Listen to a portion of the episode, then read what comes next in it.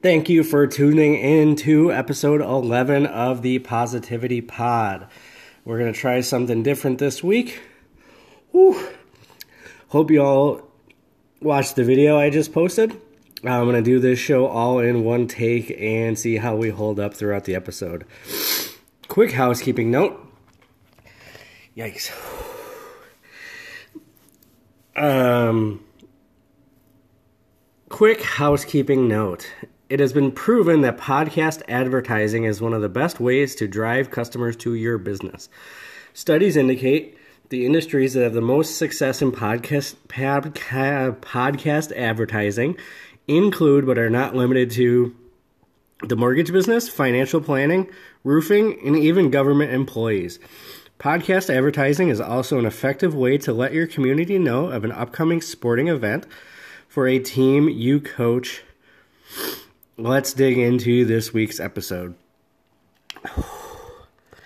The Josh. Okay, apparently I lied because of technical difficulties. We will not be doing this in one take. Uh, Josh Allen of the week goes to Russell Wilson. He goes off for 55 to give his team a two point victory and the high score for the week. Can't ask for much more than that. The ding ding of the week goes to the commissioner, Adam Buchek. I don't know all the details, but word on the street is he drunkenly challenged his son to a fight and ended up with a broken nose. So, hmm, interesting. Big week for Mitt's Gambling Den. Double Dog Ding Dong special came through, getting us back to 5 and 5 on the season. We've got two quick plays this week in the college football game of the year. We're going to take LSU plus six. I can't imagine Tua's ankle is 100% with his shady Alabama surgery. And Coach O has the Bayou boys buzzing. Next pick is an easy one for me. Uh, On the annual mistake by the Lake Bowl, we're riding the Bills plus three. I don't think I need to explain that one much further. To recap, we've got LSU plus six and the Bills plus three. And would you look at that, we've got another double dog ding dong special. As the great Jon Gruden famously said, you can't go broke taking a profit. Rough week for my Lakeshore boys picks. Last week going 1 and 6, bringing our season record to 28 and 35. Recapping last week's games, Ramsey beats Flad 157 155. A bit unlucky for Flatty as he was the second highest scoring team of the week but still caught the L just like he caught the clap in Canada on his 30th birthday. Hashtag BC. In a matchup of the last two champions, Caleb edges out Eddie 109 107. People forget both these teams have more championships than Sunday Flad and the Fuck Boys. Next up, Prisbel tokes Adam 111 106 and Sunday defeats Groot, aka the best team in the league, 149 141. The Fuckboys run a train on Mitt, defeating him 131 108 and tying their career high for victories in a season. We are in uncharted Fuckboy territory.